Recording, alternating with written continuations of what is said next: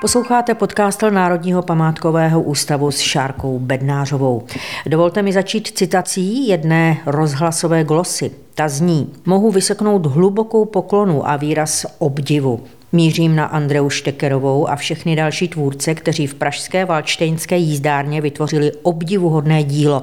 Výstavu nazvanou Petr Brandl Příběh Bohéma. Ano, určitě víte, že Petr Brandl byl významný český malíř z doby baroka. Kostelní malíř, kde kdo viděl v reprodukci jeho autoportrét chlapíka s mírně vykolenýma očima s legračním baretem na hlavě. To je ten, co maloval svaté pro kostely. Pak přijdete do výstavní síně a nastane to, čemu se v dnešní době říká wow efekt. Je to ohromující. Tolik Ondřej Nev. Úspěšná výstava po více než třech měsících skončila a já jsem ráda, že tady mám tvůrkyni výstavní wow efektu, kurátorku Národní galerie, doktorku Andreu Štekerovou. Dobrý den. Srdečně vás vítám tady na půdě Národního památkového ústavu, který také na výstavu zapůjčil několik obrazů ze svého mobiliáře. Řekněte, tolik chvály, pozitivní kritiky. Čekala jste takový úspěch? No tak, bylo to tajné přání, ale nakonec ta realita byla velkým překvapením, musím říct. Kolik návštěvníků výstavu vidělo? 75 tisíc, to je v rámci výstav Národní galerie velice vysoké číslo a my jsme za to samozřejmě velice rádi. Jaké u vás teď tedy převažují ty pocity? Jak vypadá to loučení s výstavou? Ta výstava už se zabalila? Jsme zabalení a ještě nejsme úplně rozvezený, takže teď jsme právě v té poslední závěrečné fázi, kdy jsme si nechali ty největší oltářní plátna nakonec. Ten důvod je takový, že máme měsíc únor, který sice není až tak mrazivý, ale ve Valštinské jízdárně už se snížila teplota, já už jsem tam chodila vlastně v kabátu, abychom ta díla připravili na teplotu teplotu, ve které se posléze budou nacházet, aby tedy eh, neutrpěli teplotní šok, takže takhle jako opatrně se k ním chováme. Od té poslední výstavy uběhlo 55 let. To už si opravdu Petr Brandl zasloužil novou výstavu. Z kolika děl jste vlastně vybírala? Kolik celkem exponátů bylo k vidění? Tak celkem jsme měli 64 exponátů, z čehož to nebyla vlastně jenom malba Petra Brandla. My jsme se snažili návštěvníkovi ukázat i trochu širší kontext a včetně toho, že asi poprvé byla vystavena také díla jeho strýce, což byl zlatník Marek Hrbek abychom právě návštěvníkovi lépe dovodili, kde asi nasál první poznatky o umění a vůbec ten první kontakt s uměním. Pak jsme tam měli zastoupeného takého učitele Kristiána Šrédra. Tady už můžu zmínit, že se jednalo o zápůjčku právě z Fondu Národního památkového ústavu, konkrétně ze zámku v Libochovicích. Eh, obraz Alegorie léta jsme také dali restaurovat, a to včetně nádherného rámu, protože poměrně nedávný archivní průzkum nám odhalil jméno řezbáře a je jim Jan Brokov, čili otec slavnějšího sochaře Ferdinanda Maximiliána Brokova. Mě zaujalo, že se tam vlastně objevily na té výstavě i e, oltářní plátna, jak už jste vzpomenula, a sejmout ta oltářní plátna z těch oltářů, to muselo být e, váš majsterštyk, umění, dobrodružství. jak se vám vůbec povedlo přesvědčit nevím, představitele církve k zápůjčkám? To bylo velice individuální, někteří to vzali tak, že samozřejmě je to vždycky riskantní, když takhle deinstalujeme ty obrazy, ale současně si byli vědomi, že se tady snažíme jak si ukázat ukázat a prezentovat dílo našeho předního barokního malíře a vzali to téměř jako poctu, bych řekla. A samozřejmě někteří to zase, a to je naprosto ale jako logické a také jsme to respektovali, eh, byla tam jistá prostě obava eh, z té deinstalace, eh, případně tam byly i vlastně případy, kdy v podstatě ten kostel byl navštěvován zejména kvůli dílu Petra Brandla, že by tam byl případně nějaký turistický odliv a tak dále. Je to mnoho faktorů, které vlastně ovlivňují konečné rozhodování těch daných zápůjčitelů. Prázdné místo tam nebylo, tam asi byla nějaká. To jsme měli samozřejmě vyřešeno tím, že všechna oltářní plátna měla své takové jako sestřičky. Byly to fotokopie na plátně, samozřejmě velikosti jedna ku jedné, které jsme tam deinstalovali. Dokonce někteří teda jako účastníci mší ani nepoznali, že ten obraz odjel do Prahy. na druhé straně, jak jste sama řekla, plátna jste zrestaurovali, což bylo asi výhodné pro ty, kdo ta plátna e, e, zapůjčil.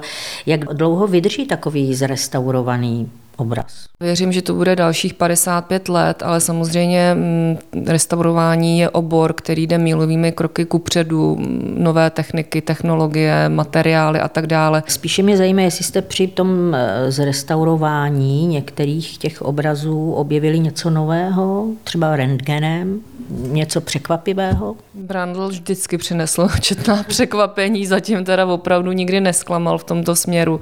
Já teďka si jenom rychle vybavím právě velký oltářní obraz Zelnář, kde restaurátor byl překvapen, že je malována, nebo že ta malba je na takovém velmi hrubém plátně, takže my jsme si to tam na místě už vlastně eh, logicky nějak vysvětlili tím způsobem, že víme, že Brandl neměl stabilní malířský ateliér. Za svými zakázkami mimo pražskými, cestoval na daná místa a zřejmě velmi často musel pracovat s lokálním materiálem, který byl k dispozici což nemusela být vždycky úplně ta takzvaná top kvalita. Jste třeba něco objevili, původní malbu a pak si to třeba Brandl rozmyslel a namaloval něco jiného. Ano, tak to jsou spíše případy u portrétů, kde jsme právě nalezli, a byl to teda náš, eh, je to z našeho majetku, z kmenového majetku Národní galerie, je to krásný obraz, bohužel dosud tedy nevíme, kdo je ním šlechticem ve velice výrazném modrém sitém plášti a tam jsme právě zjistili, že eh,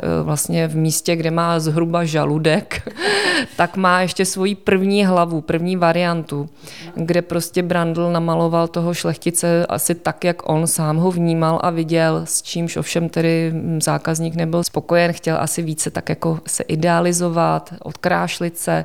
Takže co Brandl udělal, vzal červenou barvu, zamaloval první variantu, otočil plátno a začal na novo. Já už jsem to řekla v úvodu, že Národní památkový ústav zapůjčil na výstavu také, tuším, 10 deset děl, vy už jste to jedno dílo tady vzpomenula, ale kdybyste měla si vybavit v paměti, které, který z těch obrazů byl podle vás nejzajímavější? Tak eh, my moc děkujeme Národnímu památkovému ústavu, že jsme měli možnost prezentovat v tom souboru, který nám byl zápůjčen, eh, ikonická díla Petra Brandla. Mezi ta první bych jmenovala portrét Františka Antonína Šporka, který nám zapůjčili ze zámku a hradu Friedland což není teda jako původní místo jeho vzniku. Ten obraz vlastně vznikl přímo na Kuksu. Pozadí je vlastně, vlastně se prozrazuje ta lokalita, protože v pozadí tohoto portrétu je socha od Matyáše Bernarda Brauna určená právě pro panství Kuks. A ten další obraz je vlastně ohromující svým rozměrem. Je to historie Josefa Egyptského, který jsme poměrně nedávno vraceli zpět tedy na zámek v Jindřichově Hradci. Obraz, který má pět metrů na délku, téměř tři metry na výšku a opravdu dva roky se mu velice intenzivně věnovali celkem čtyři restaurátoři. Uchovatná byla také architektura samotné výstavy, protože ta plátna byla instalovaná v takových skleněných panelech, což není běžné. Inspirovali jste se někde v zahraničí? Pan architekt Roman Brichta měl reference na výstavu, která proběhla, tuším, že to bylo někde v Brazílii v 60. letech. Pokud se nepletu, úplně přesně to, úplně přesně to nevím, ale my jsme vlastně původně chtěli vystavit také zadní strany, aspoň třeba u některých, protože například právě díla z Národní galerie, kdybychom se podívali na rubové strany, tak zjistíme, že je tam spousta informací, velice často zajímavých, nemusí to být jenom pečetě, ale různé štítky z výstav, a tak dále. Takže my vlastně tam máme takovou mapu historie toho díla, že tam putovalo na výstavu do Tokia, tam do Ermitáže, tam do Londýna a tak dále. Takže to, jsme, to byl původní záměr, který se nakonec neuskutečnil, protože vlastně těch děl nakonec bylo příliš, nebo bylo poměrně dost a chtěli jsme vlastně tedy využít i tu druhou stranu toho skleněného panelu. Mm-hmm. Tam eh, k té výstavě se vážou i další doprovodné aktivity, včetně skvělého audioprůvodce v jejich formě. Povězte nám o nich něco, o těch aktivitách. Myslím, že vznikla i divadelní hra. Ano, máme tady vlastně k dispozici divadelní hru. Jedná se o soubor Geisler's of Comedianten, což jsou úžasní lidé, kteří právě dokáží přetavit to barokoné z takového toho muzejního, eh, z té muzejní polohy, ale do polohy vlastně současné, velice bych řekla i vtipné, divácky velice atraktivní, současně i trošku punkové a avantgardní, si tomu mám dát takovouhle nálepku. Takže tady byla vlastně hra, jejíž název eh, se inspiroval názvem jednoho z Brandlových děl, Tři ženy a zamilovaný lovec. Pak jsme ano, měli k dispozici také audioprůvodce a tady jsme se právě rozhodli, což eh, jsem vlastně ráda, že nemusím psát žádný kunzhistorický text, ale naopak jsme vlastně využili právě autora divadelní hry Tři ženy a lovec René Levínského, který píše divadelní hry, jinak je to také skvostní matematik a vědec. A ten se toho ujal s originalitou sobě vlastní a hlas Brandlovi propůjčil herec Ondřej Bauer a myslím, že ten výsledek je opravdu jako skvělý. A tu divadelní hru ještě můžeme vidět? Někde? Divadelní hra bude pořád na repertoáru, ano. Jak vůbec bylo technicky a organizačně náročné připravit takovou výstavu a vlastně i finančně náročné? Tak finančně náročné určitě. A my jsme nakonec vlastně, což se opravdu strašně moc děkuju Národní galerii, nakonec ten měšec na restaurování děl a my jsme opravdu měli možnost eh, opravdu se ujmout restaurování eh, četných, nejenom těch oltářních pláten, ale právě jsme i restaurovali díla z majetku Národního památkového ústavu a to je něco, co je samozřejmě trvalou hodnotou té výstavy, která že ho skončila, ale ta díla tady doufám těch 50 let zůstanou zase ve své krásné podobě. Jak eh, vůbec dlouho trvala ta samotná příprava? Příprava a co do té přípravy spadalo všechno. Určitě studium v archívech a tak dále. Vy jste vlastně navazovala na profesora Neumana s tím výzkumem Petra Brandla, ale určitě tam do toho musela splňovat ta výstava nebo ta idea, ta myšlenka té výstavy nějaké nejrůznější parametry, měla určitě nějaké nároky, řekněme i filozofické nároky, tak, aby to baroko bylo nějakým způsobem lidsky přístupné i dnešnímu člověku, který k baroku moc netíhne. Jak jste o tom přemýšlel? Já se cítím povinována tomu, že ta výstava má být srozumitelná všem. Má si tam tu svoji linii najít odborník, ale má si tam tu svoji linii najít i naprostý like, nebo případně člověk samozřejmě jako kulturně vzdělaný a poučený.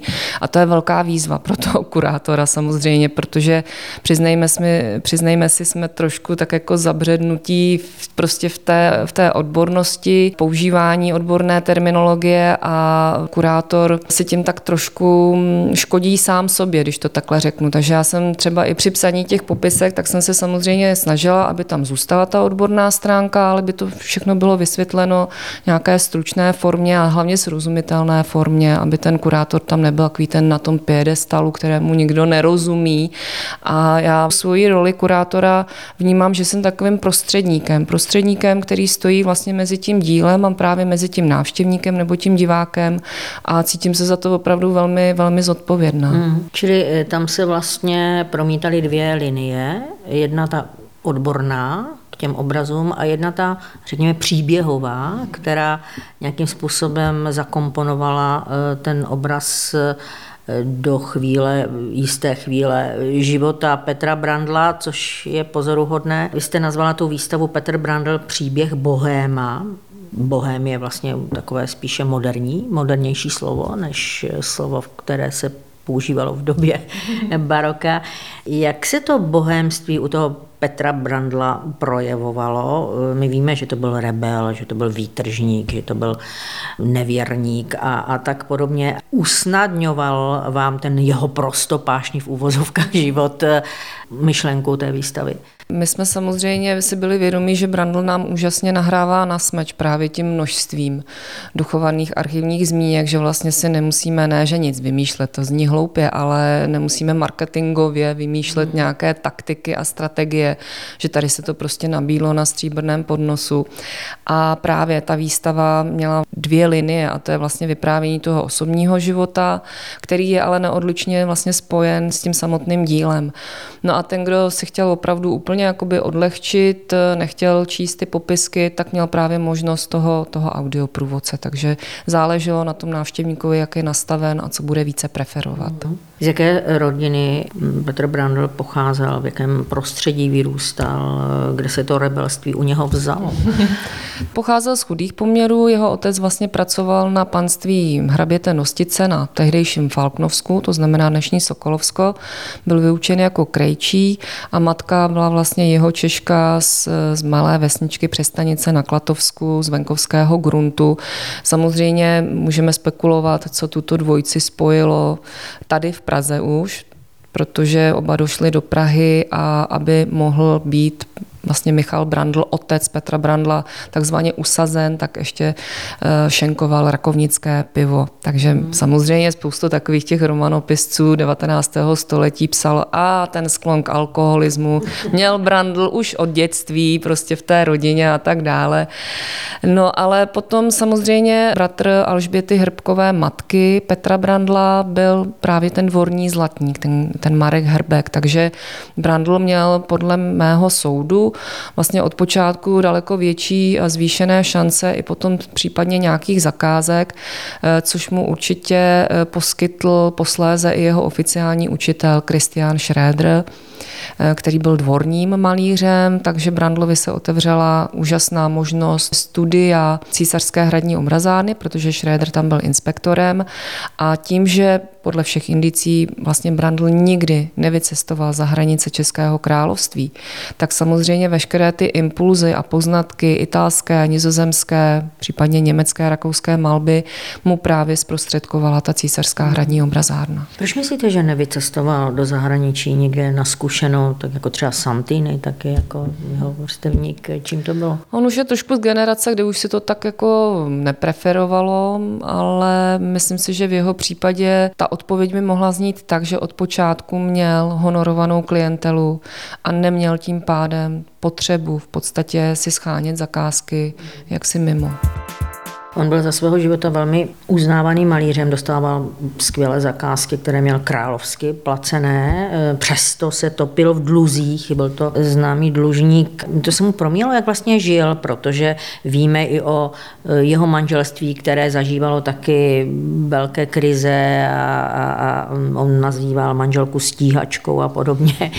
Neplatil alimenty v dnešní době. Co teda víme o jeho osobním, řekněme, citovém životě, o vztahu k ženám. Z těch dluhů to asi nevyčteme, jestli to bylo za ženy. Jinak těch dluhů teda bylo opravdu značné množství.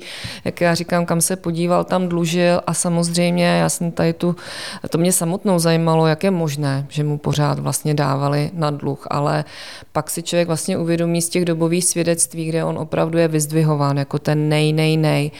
Byla to taková jako popstar v podstatě veřejná osoba, která byla známá a proto si domnívám, že ti věřitelé, nebo prostě, že byli ochotní mu tedy dávat na dluh. Byl to takový jako dandy, takový jakoby eh, život eh, toho... To byla jeho podle mě jako životní filozofie nic neplatit. Nic neplatit.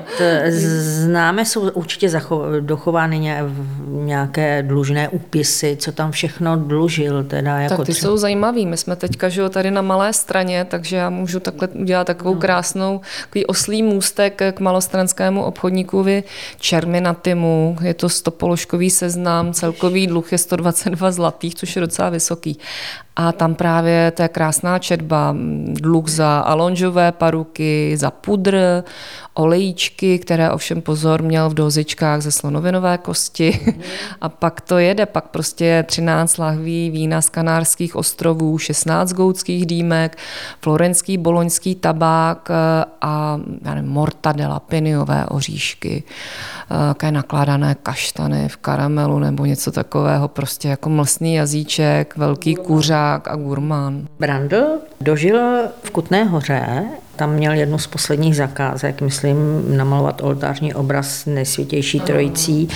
Byl stěn takhle až do konce svého života, nebo že on zemřel v 66 letech, což je Poměrně dobu vysoký vysoký věk, věk, ano. nebo dožil v ponížení, odstrčení, jo, je to dlužník, starý pán, který už v podstatě už nerozumí moderní době a musíme ho odstavit. Tak já myslím, že ten život a tu image legendy dokonal do těch posledních dnů, protože zemřel sám chudý a nemocen. To se mu opravdu povedlo bez zbytku, když to takhle trochu s ironií v hlase říkám. Protože takhle, jestli zemřel na hnoji, za hospodou, kam si šel právě odskočit, budu ráda, když to nějaký archivář najde, tuto, tuto zmínku. My spíše vycházíme vlastně z úředního spisu, což byla vizitace jeho bytu několik dní po Brandlově smrti a tam nastalo asi i velké překvapení pro ty zapisovatele, protože konstatovali, že nenašli malířský stojan, štětce, žádné palety, takže to, co je zapsáno, je kožich, přičemž tam je u toho poznámka půjčený od jiného malíře.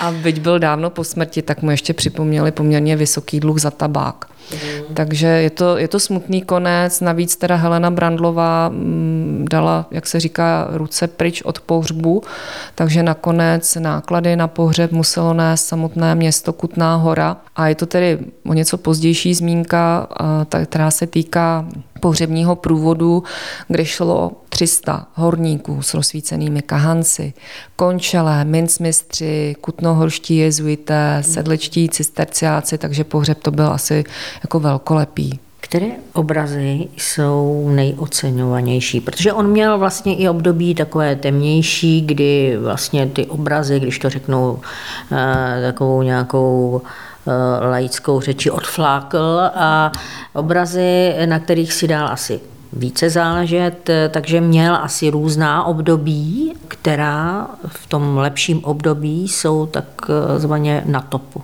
No, to spíš záleželo na tom klientovi. Zále, ta částka se hodně odvíjela od toho samotného klienta, protože tady samozřejmě ta cenová srovnání zrovna u Brandla jsou nesmírně zajímavá, protože musím tady zmínit jeho asi nej, jednu z nejprestižnějších zakázek, což bylo šest oltářních pláten pro Břevnovský klášter Benediktů, Benediktínů eh, v Praze na Břevnově.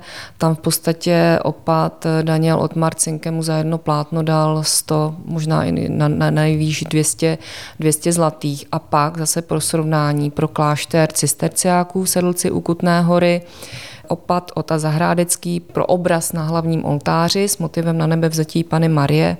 Brandl obdržel 1600 zlatých, tak to jsou no, naprosto jako diametrálně odlišné, ano. A tohle je naprosto astronomická částka, zase jenom pro takové jako srovnání údajně za tuto částku v té době. Kdyby nedlužil Brandl, tak si mohl pořídit dům. Si pořídila raději asi možná spousta lahví vína, tabáku a podobně. Který obraz je vám osobně nejbližší? No to je to asi nejtěžší otázka. no já z té výstavy jsem zjistila, že vlastně je to strašně těžké, že ke každému už mám takový citový vztah. A hlavně za každým jsem vždycky viděla jako to svoje často úporné a úsilné jaksi vyjednávání o jeho zápůjčku, takže to samozřejmě taky jako ovlivňuje můj výběr, ale tak asi jsou to díla ze sbírek Národní galerie Simeon s Ježíškem, což si myslím, že opravdu je takové jako ikonické Brandlovo Brandlovo dílo a musím říct, já jsem si tam opravdu odchodila několik, možná des, no desítek určitě, teď nechci říct stovek, no, no, možná i stovek eh, komentovaných prohlídek. A byla jsem ráda, když jsem třeba i prováděla studenty Akademie výtvarných umění nebo i středoškoláky výtvarně zaměřené, protože oni tam jako přišli na tu výstavu s tím, že jako umělé styl je skoro 300 let mrtvý, je zajímat nebude, mm. že to bude totální nuda, nezáživný a nezábavný. A tenhle ten obraz se vždycky probudil. O vás je známo, že jste milovnice baroka, že už od svých dětských let, od doby, kdy jste začala hrát na klavír. Přemýšlím, jak si to vlastně mám vysvětlit, že v té dětské duši se zrodí láska k temnému baroku? No, že tak, tak ta hudba ke mně promlouvala trošku netemně, takže to bylo naprosto samozřejmě jako intuitivní záležitost, ale pro, pocitově, jenom prostě pocitově, to, co mě ladilo, to, co ladilo mému uchu, tak to jsem jako chtěla hrát a jakmile paní učitelka přede mě dala noty skladatele 19. století, aniž já bych to věděla, tak jsem říkala, to, je nějaký divný, já bych radši tady, jak jsme hráli to předtím, takže říkám, bylo to, bylo to naprosto intuitivní, ale já se domnívám, protože jsem rodačka z Prahy, že kam se podíváte, tak tam na vás prostě to baroko od někud vykoukne, takže eh, člověk tím je určitě jako i v tomhle směru velice, velice ovlivněn. Když jste vystudovala dějiny umění na Univerzitě Palackého Volmouci a tam taky je to přesně město tak, baroka, ano, takže město baroka, eh, přesně. to já jsem tam studovala taky, takže tomu rozumím. Vy se specializujete na české a nizozemské malířství 17. a 18. století a dlouhodobě se právě zabýváte tvorbou barokního malíře Petra Brandla. Kdy vás napadlo právě věnovat se tady tomuhle období. Chápu, že ta linie od dětských klavírních not až po studium, přes studium dějiny umění a až po eh, Národní galerii, že je to dlouhá cesta, ale být takhle věrná jednomu období eh, baroknímu, temnému, nezáživnému pro mnohé lidi je fenomén, je zajímavé. Kdybyste měla vypíchnout ze svého života nějaký takový klíčové momenty, kdy jste si řekla, jo, to je to, co chci dělat. Právě když se takhle podívám do minulosti, já jsem to měla tak nalinkovaný v té hlavě, jako v tom smyslu, že já mám jako střední školu vlastně pedagogickou, kde jsme měli taky něco jako dějiny, umění, hodně výtvarné výchovy a tak dále. Takže to vlastně mě, se to do mě vrilo ještě víc. A v 18 letech jsem si udělala v Národní galerii takové lektorské zkoušky v podstatě, takový průvodcování po expozici tehdy ve Štemberském paláci a tam taky vlastně mě to baroko. Nejvíc mě upoutaly ty barokní obrazy, takže bylo jasný, že diplomka, následně dizertační práce bude prostě o baroku a takhle mi to vlastně zůstalo a zůstane. A právě bych eh, chtěla říct, že pro mě baroko vůbec není temné, že právě je to napr- strašně jako pestrý, pre- pestrý styl, mnoha proudový, takže... To jste dokázal tou výstavou určitě, ale dělat kurátorku v Národní galerii, co vás na tom kurátorství tolik baví? Právě, že mě strašně baví ten styk s tím daným materiálem, což by mi neposkytlo akademická půda, což by mi neposkytla ani půda třeba univerzity. A to si myslím, že právě jako všichni, proč tady v Národní galerii jsme, je ten bezprostřední kontakt eh, s tím uměleckým dílem, že si ho prostě můžu vzít do ruky, podívat se na zadní stranu, fyzicky s ním v podstatě jako být a to je to důležitý. To je prostě základ jakéhokoliv bádání, ten materiál samotný. Pak samozřejmě jsou rešerše v archivech, chodíte do knihovny a tak dále. To je jedna, jedna důležitá věc pro mě a druhá důležitá věc je to, že to není stereotypní. Je to nesmírně jako barvité, barvitá profese. Samozřejmě vždycky záleží, v jaké fázi života kurátora se nacházíte. Když je tam příprava výstavy, tak samozřejmě práce se hromadí, ale to, co mě baví, je vlastně i komunikace s lidmi z jiných oborů. To znamená tady, že na Brandlovi architekti výstavy, grafici výstavy a prostě spousta vlastně dalších složek, které, to je, to je velký tým, to, není, to nejsem samozřejmě jenom já, a tak to mě baví. částečně trošku detektivní práce, že jo? Když Přesně se tak, je to detektivní práce, ano. Trošku hrabete v té historii. Kdybyste teda strojem času se měla dostat do doby Petra Brandla a měla jste s ním někde v krčmě popít víno, tak eh, co byste, jak by ten rozhovor vypadal? Co byste se ho chtěla zeptat? Která bílá místa jsou ještě v životě Petra Brandla, která jsou nevypátraná a vás extrémně zajímají? No já nevím, jestli by ho v té krčmě bavilo, kdybych se ho ho ptala, prosím tě, v jakém čase a pro koho si namaloval a za kolik. No, řekl, jsou tam... ty ženská, ty máš jiné no, úkoly, než právě. se mě ptát. Já, já si myslím, že bychom se jako super pobavili, že to, to musel být jako úžasný, úžasný parťák, ale ano, jak říkáte, jsou samozřejmě pořád, uh, pořád bílá místa. Už jenom to, že uh, četné archiválie nám dovozují, že tady existovalo daleko větší množství brandlových děl a my nevíme existují, neexistují, byla zničena, jsou někde prostě na půdě u někoho a tak dále. Takže samozřejmě já jsem teďka zažívala takovou jako e-mailovou smršť už během výstavy a pořád ta vlna ještě pokračuje, kdy dostávám, v podstatě každý den dostávám nějaký dotaz, jako že máme opravdu ve sklepě nebo na půdě a tradovalo se, že je to obraz od Petra Brandla, tak já vždycky s tlukotem srdce otvírám tu přílohu, tu fotografii a bohužel zatím teda to jsou takové střelby vedle, ale, ale je, to, je to prostě napínavý. No.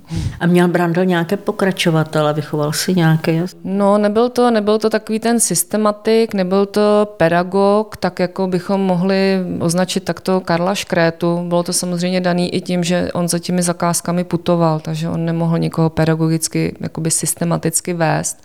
Jedině tak zřejmě svého syna Maximiliána, to byl jeho nejstarší syn, máme právě archivní doklady o tom, že mu často pomáhal, ale domníváme se, že to byla výpomoc takového charakteru, že připravil pigmenty, připravil barvy, našepsoval plátno, natáhl plátno na blintram a tak dále, ale zřejmě nebyl malířsky úplně sám, samostatně činný ale samozřejmě ty stopy Brandlovi, které zanechával v podstatě na celé mapě tehdejšího Českého království, tak těch následovníků, pokračovatelů v jeho stylu bylo nesmírné množství, zejména pak ve východních Čechách, tam opravdu jako byl nesmírný. Brandl, Česká výstava. Přemýšlíte o tom, že byste Petra Brandla trošku zpropagovali v Evropě na těch, na těch mezinárodních galerijních sálech?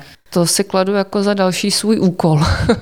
a doufám, že se mi to povede. Já bych si takovou výstavu dokázala představit eh, spíše, aby, byl, aby byla Brandlova díla vystavena právě v kontextu dalších vlastně evropských men, aby si Brandl našel takovéto svoje místečko, a aby se tam trochu i obhájil, protože tam se uvidí ta kvalita. Takhle, jak ho vlastně vnímáme trochu vytrženého z kontextu, samozřejmě můžeme ho porovnávat eh, s Václavem Vavřincem, Rainerem, Janem Kupeckým a tak dále ale některá díla si myslím, že by opravdu obstála naprosto bez problému.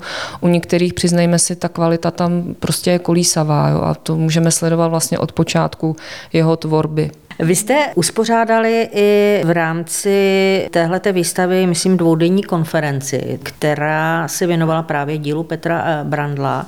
K jakým závěrům jste dospěli? Bylo tam něco pro vás osobně, něco překvapivého, nějaká třeba linka, která eh, vás může nakopnout eh, a jít, že byste šli nějakým jiným směrem, nebo k čemu to vedlo? My jsme vlastně tu konferenci, to téma nebyl jenom Petr Brandl, my jsme to udělali takové trochu širší, protože je to zvláštní, ale pan profesor Neumann se celoživotně věnoval Brandlovi a téměř jakoby výsadně. Jo, on si ho prostě obsadil. Tak já jsem to žezlo po něm převzala, ale já to beru tak, že naopak chci, aby se ke mně přidávali další a zatím jsem v tom trošku sama. Takže ty příspěvky, které tam zazněly, byly spíše v určitém kontextu s Brandlovým dílem a ne tak úplně se vždy týkaly přímo, hmm. přímo Brandlova díla, protože tady je určitě na místě říci, že my jsme na tu výstavu, my jsme měli velice dobrou výchozí pozici, protože už předtím jsme měli grant na tvorbu Petra Brandla, vydali jsme několik publikací, máme online databázy a tak dále.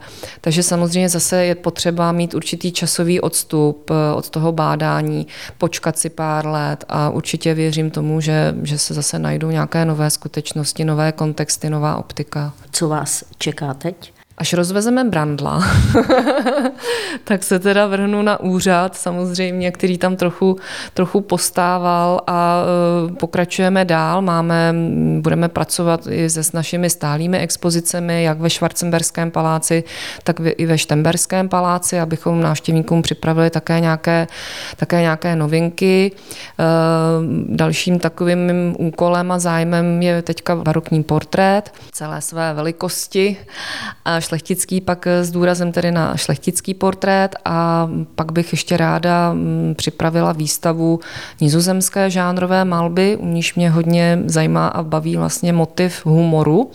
Tak chci právě tak trochu jako ukázat, že staří mistři nejsou žádní suchaři, ale že měli velice osobitý a svébytný humor. Je samozřejmě otázkou, jestli my se tomu dneska zasmějeme.